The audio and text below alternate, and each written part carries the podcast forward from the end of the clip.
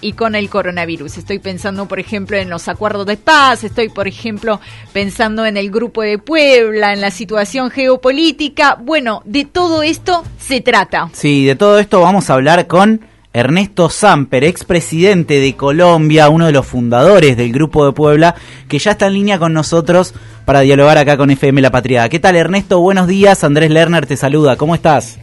Hola Andrés, muy bien. ¿Y ustedes qué tal? ¿Cómo van? Bien, muy bien. Muchísimas gracias por el contacto, Ernesto, acá en, en FM La Patria. Todas las semanas nos tomamos un espacio para tratar de entender un poco la realidad de los otros, del resto de los países y también cómo va sucediendo la pandemia, ¿no? En Colombia eh, sabemos que se está poniendo muy complicada la situación y puntualmente ahora, porque quizás hace un mes el contexto era distinto. Bueno, se van acelerando la cantidad de casos. Eh, Bogotá eh, volvió a tener una cuarentena estricta en este momento, pero cuéntenos cómo está la situación con respecto a la pandemia y puntualmente con respecto al sistema de salud, que sabemos que allí en Bogotá está muy complicado.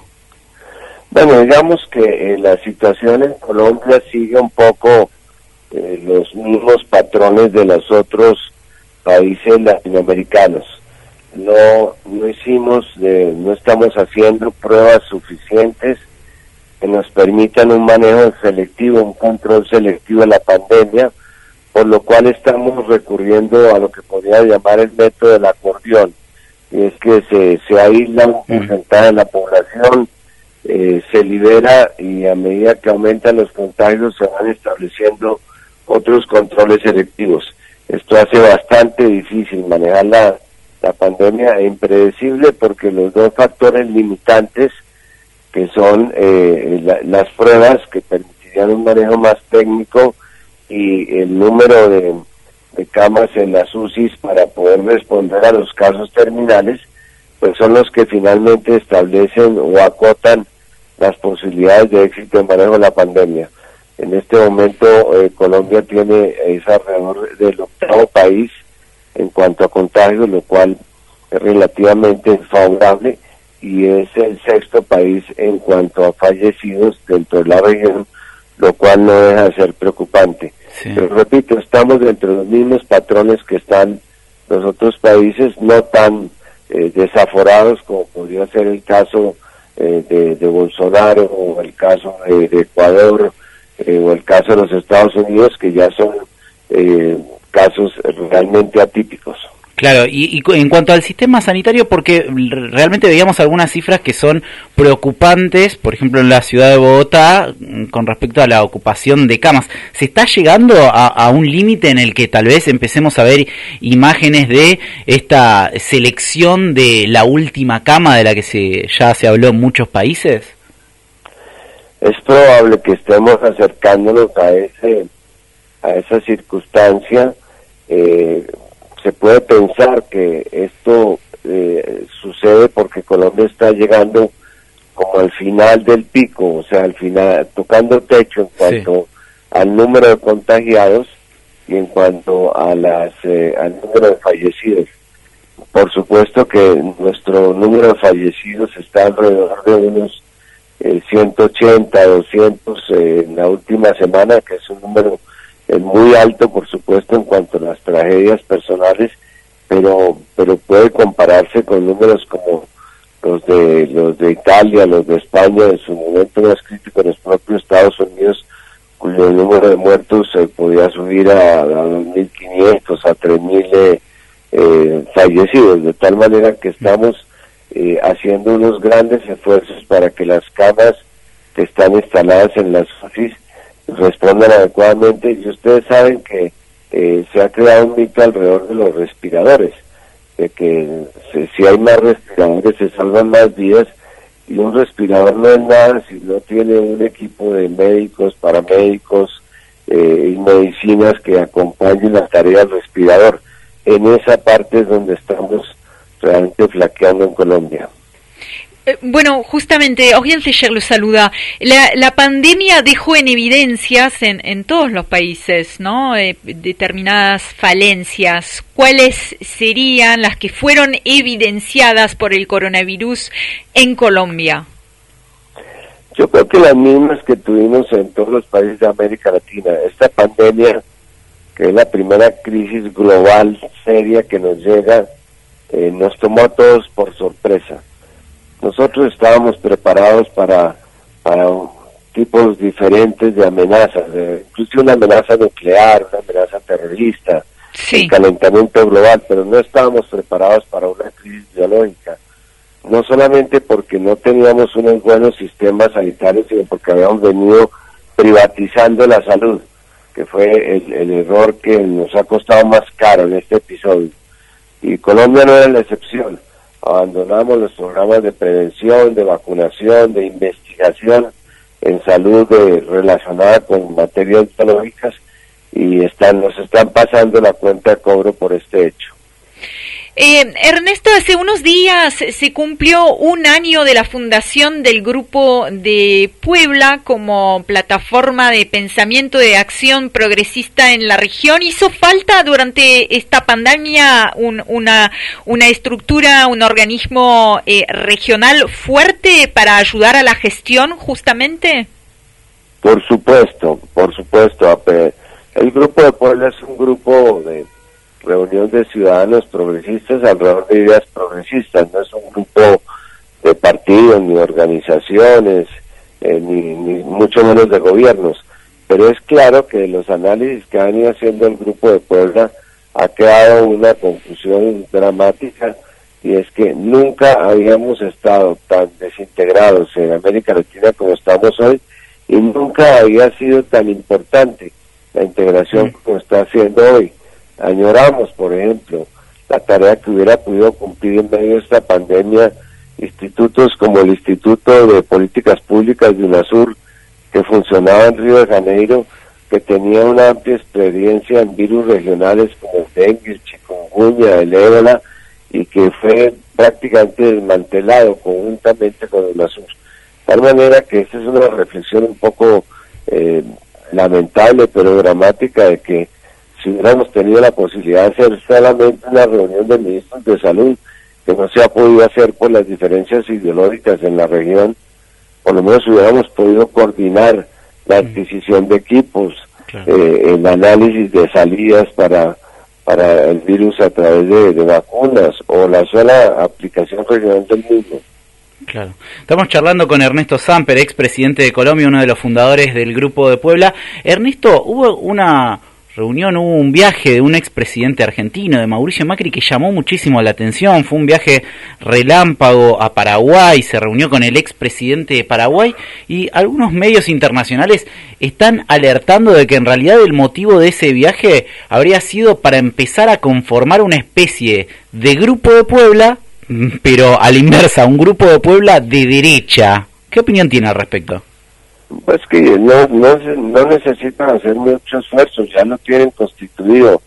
El grupo de derecha es el Prosur, que fue este club de, de gobiernos de izquierda que, que, que se armó a raíz del tema de Venezuela y en el cual participan los gobiernos conservadores. Es que el, el gran pecado de los gobiernos conservadores que forman parte de lo que se llama la restauración de la derecha en América Latina recientemente es que además del virus de la pandemia, metieron el virus ideológico, el virus de la ideologización. Eh, jamás en las pusieron de por medio las diferencias ideológicas para tomar medidas de beneficio para toda la región, que es lo que han hecho los gobiernos de derecha. Entonces lo que tenían que inviten al, al señor Macri y al señor Cartes, que andan bastante desocupados, que los inviten a las reuniones de, de Prosur, que es más pro norte que Prosur, porque es un grupo conformado precisamente para establecer unas líneas directas con la política exterior norteamericana que nunca había sido, valga la verdad, tan agresiva con América Latina como ha sido la del señor Trump en materia de aranceles, en materia de migrantes, en materia de compromisos de cambio climático. De tal manera que la derecha ya tiene su foro natural, que son el, el foro de los gobiernos. Ahora lo que toca es crear un nuevo proyecto alternativo que eh, sin tener una pretensión directamente electoral sí pueda proponer salidas a la gravísima situación de desintegración en que se encuentra ya la región. Claro, usted recién decía que el ProSur en realidad es más un PRO-Norte porque está atado a los designios de Estados Unidos y en este momento está por suceder algo que la verdad que en caso de que suceda finalmente va a ser histórico, que es que por primera vez Estados Unidos en los últimos años tenga o ponga al presidente del Banco Interamericano de Desarrollo, realmente algo que es muy importante y, y sería sensible para la región, ¿no? Pues sería una, una bofetada para la región que ponga al frente del banco, que es de los pocos espacios que le quedan a América Latina dentro del, dentro de los disminuidos espacios del sistema interamericano, porque la verdad es que el sistema interamericano viene para atrás. la OEA ya no representa este ideal de las Américas de hace algunos años. Y la muestra más, más clara y patente y dramática, eso es lo que usted menciona, después de 65 años, durante los cuales el banco fue presidido por figuras regionales muy destacadas, como podríamos ser el caso eh, de Antonio Ortiz Mena, el caso de, el, caso de Enrique, de, de Enrique Iglesias, ahora estamos eligiendo un funcionario de tercer nivel de la Casa Blanca, un norteamericano con, con orígenes cubanos para acabar de rematar, que va a ser el que nos va a representar nuestros intereses en el sistema interamericano. Esto es absolutamente inédito en lo que es las relaciones de, América Latina con los Estados Unidos. Y a eso podríamos sumarle muchas más cosas, el, el tratamiento de los migrantes de Estados Unidos tratando de expulsarlos, la suspensión de las visas, eh, el tema de la construcción del muro en el límite con México y, también el, incumplimiento de Trump de los tratados que tienen que ver con el, medio ambiente y el calentamiento global, una cuya región más afectada es precisamente América Latina, de tal manera que es inexplicable lo que está pasando en el giro de la política de los Estados Unidos, pero más inexplicable aún es que haya países como Colombia y, Brasil que están prácticamente arrodillados a los designios del gobierno de Trump. Eh, Ernesto, en el marco del Grupo de Puebla, sé que tuvieron varios temas muy importantes en agenda, como la renta básica, una reforma tributaria em, eh, global, entre, entre otros puntos. Quisiera saber, ¿usted piensa realmente que esta crisis representa una oportunidad de finalmente avanzar en ese sentido, en el sentido, por ejemplo, de la renta básica universal? ¿Hay chances reales de que eso vea eh, eh, se pueda implementar? Mira, todas estas crisis sirven generalmente para grandes revisiones, eh, rectificaciones históricas en materia social, en materia política. Y yo creo que esta no debería ser excepción, porque la región eh, va a retroceder por lo menos 5 o 10 años en, el, en, el, en todos los logros que ha conseguido en materia social. Estamos hablando de 90 millones de desempleados, estamos hablando de 75 millones que van a volver a la condición de hambre, estamos hablando de esfuerzos eh, importantes para eh, volver a la gente a sacar de la pobreza absoluta y eso necesita unas concepciones distintas. Por eso nosotros propusimos la renta básica, que es una renta que se le debe dar a los sectores más pobres, digamos, de pobreza absoluta, alrededor de 80, 90 millones de personas, para que tengan no solamente la posibilidad de comer durante lo que resta la pandemia, que la pandemia no ha terminado todavía, no es que haya brotes, sino que no se ha ido la pandemia y no se irá definitivamente mientras que no haya una vacuna. Durante ese tiempo está bien que a la gente le den un apoyo monetario, que es como un salvavidas de emergencia. Pero después de eso, en la era de la pospandemia, sí podríamos plantear que esa renta básica se mantenga para que el piso sobre el cual comencemos a reconstruir el tejido social sea un piso más alto, sin dejar de lado los programas de focalización para los adultos, para los niños, para las mujeres, que es lo que proponen los neoliberales. Les mandamos un chequecito y acabamos con todos los subsidios. No, se trata de que haya dinero en efectivo y subsidios.